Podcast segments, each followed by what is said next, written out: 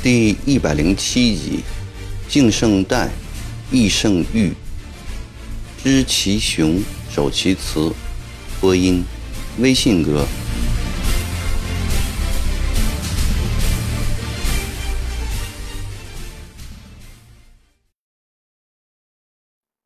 当九江被攻下的时候，太平军在江西已处于不利的局面。罗大刚、周国瑜。奉天王之命，率领在赣的三万余名太平军官兵，从饶州、广信一带与李秀成在浙江的部队会合，北魏天津，南辟福建。李秀成，广西藤县人，是内讧以后崛起的重要军事将领。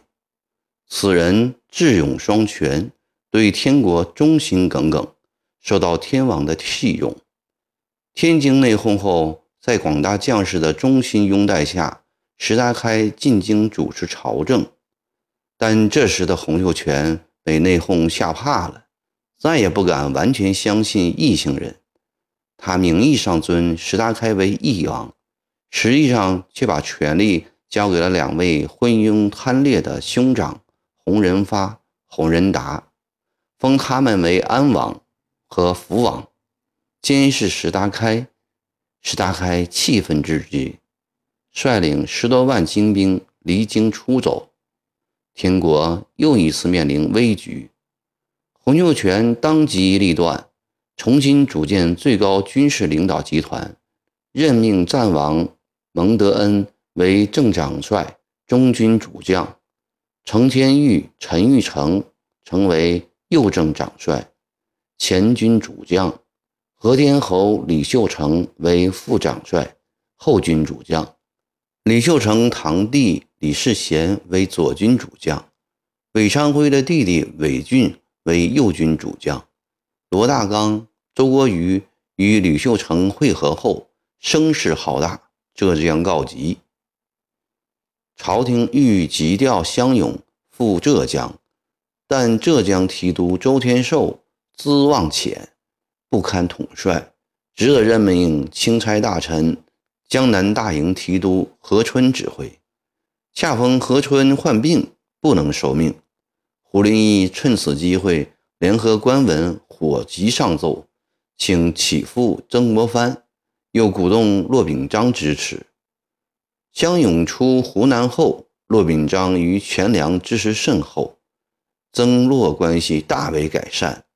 骆已不愿意湘勇落于满人手里，便欣然上奏，并答应湖南继续全力支持饷银。朝廷环顾四周，的确再无合适人可以代替曾国藩，于是再次赏他一顶兵部侍郎空衔，命火速奔赴前线，同时又谕令官、胡、骆既作保人，则必须确保乡勇的粮饷。咸丰八月六月初三日，曾国藩接到上谕，初七日便整装离开了荷叶塘。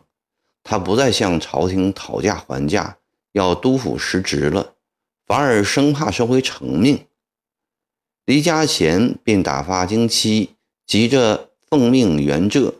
即日择将出兵的奏书，先行赶到长沙，借湖南巡抚衙门的官封拜发。曾国藩之所以立即受命上路，除居重统湘勇以筹粟之外，还有一件事使他确信此次援浙是走向立功坦途的一个急兆。六年前，还是在为江氏守丧的时候，曾林书对曾国藩兄弟说：“四十年前，他去南岳烧香拜菩萨，在上峰寺求得一签，签云。”双珠齐入手，光彩耀杭州。曾林书欣喜异常，回来后对姜氏说：“我今后必有两个儿子在浙江做官。”真是灵验呐！曾文欢心想：可惜父亲死了，不然看着儿子带勇入浙，该有几多高兴啊！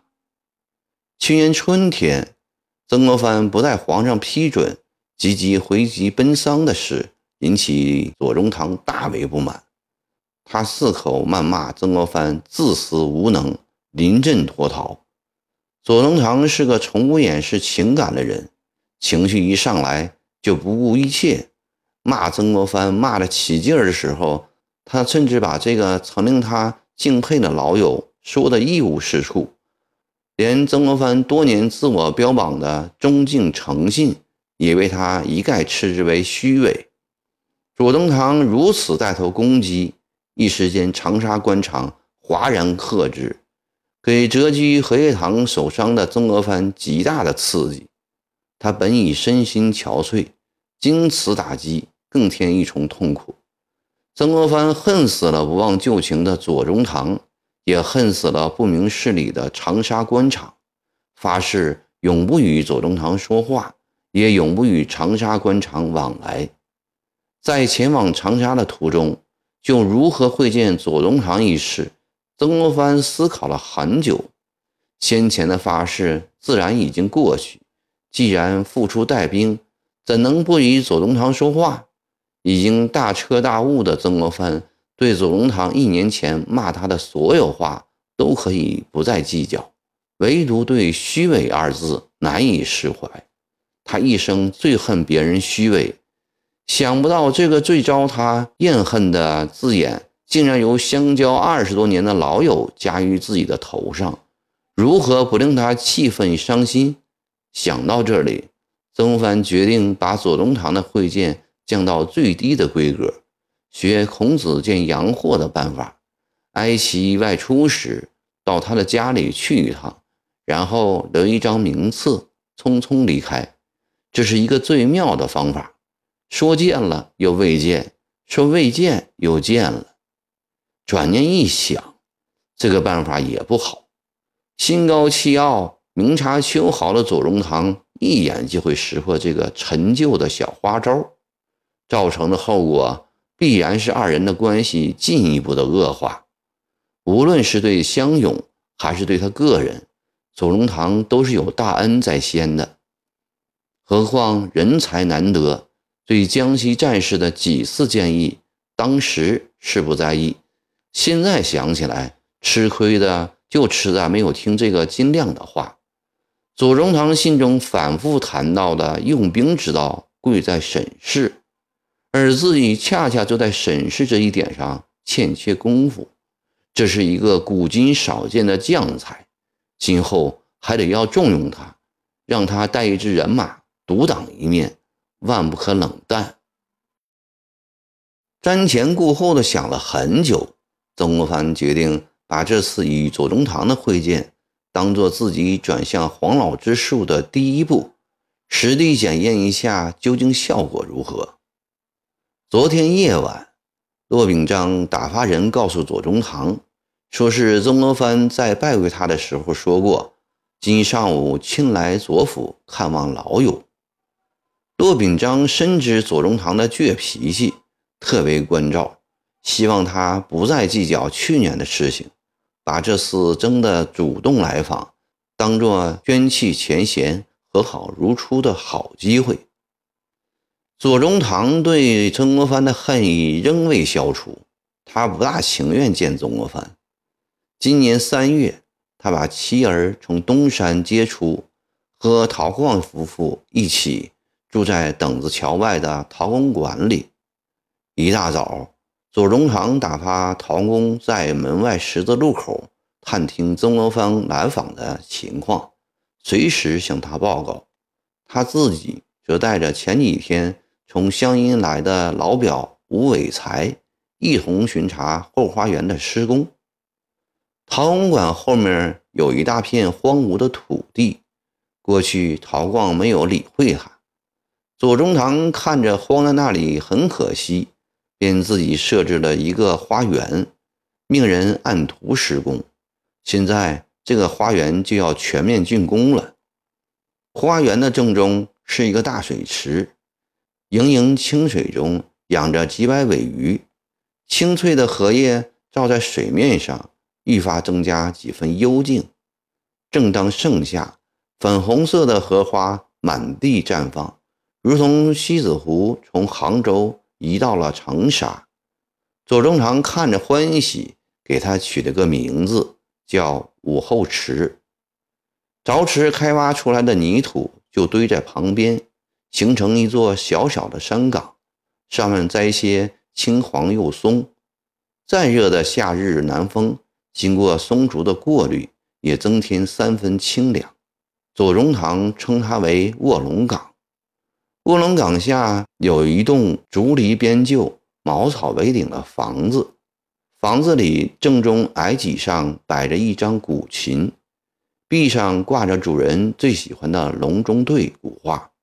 这个茅屋被命名为隐贤庐。左宗棠的官职虽只是一个在籍四品清闲兵部郎中，实则此时已名动九重。早在咸丰五年。御史中继臣向朝廷推荐人才，他的名字便赫然立在首位。自那以后，每逢两湖有人进京，咸丰帝则询问左宗棠。前不久又在养心殿西暖阁召见郭松涛，详细询问左宗棠的情况，鼓励他努力办事。当得知左宗棠，以举人功名自汉，寓意会试的时候，咸丰帝竟然宽慰道：“何必以进士为荣？文章报国，以建业立业，所得孰多？他有这种才能，务必充分发挥才是。”这些话传到左宗棠的耳中，自然更激发他要做一番轰轰烈烈大事的雄心壮志。也促使他更加自命不凡。他今年虽已四十七岁了，精力却仍旺盛过人。几个月前，张氏妾又给他生了一个儿子。近百岁的人再添男丁，他欢喜无尽。两老表并肩来到五池侯边的一座石牛雕像旁，这是一头壮实的大水牛。头、腹、尾、四蹄都雕得极好，尤其那对弯曲的角，在头的两侧画出两个圆圈，既逼真又很具美感。整个石牛的尺寸与一头真牛的大小完全一样，再加上用黑色岩石雕出，远远的看起来还真是一头刚从池中沐浴上岸的耕田古牛嘞。表哥啊，你的后花园有武侯池、卧龙岗、隐玄庐，这我晓得。你是当今的诸葛亮嘛，缺不了这些名目。但为何要雕一个石头古牛放这里？从小起，牛还见得少吗？一个石头牛有么子好看的？老表无才指着石牛问。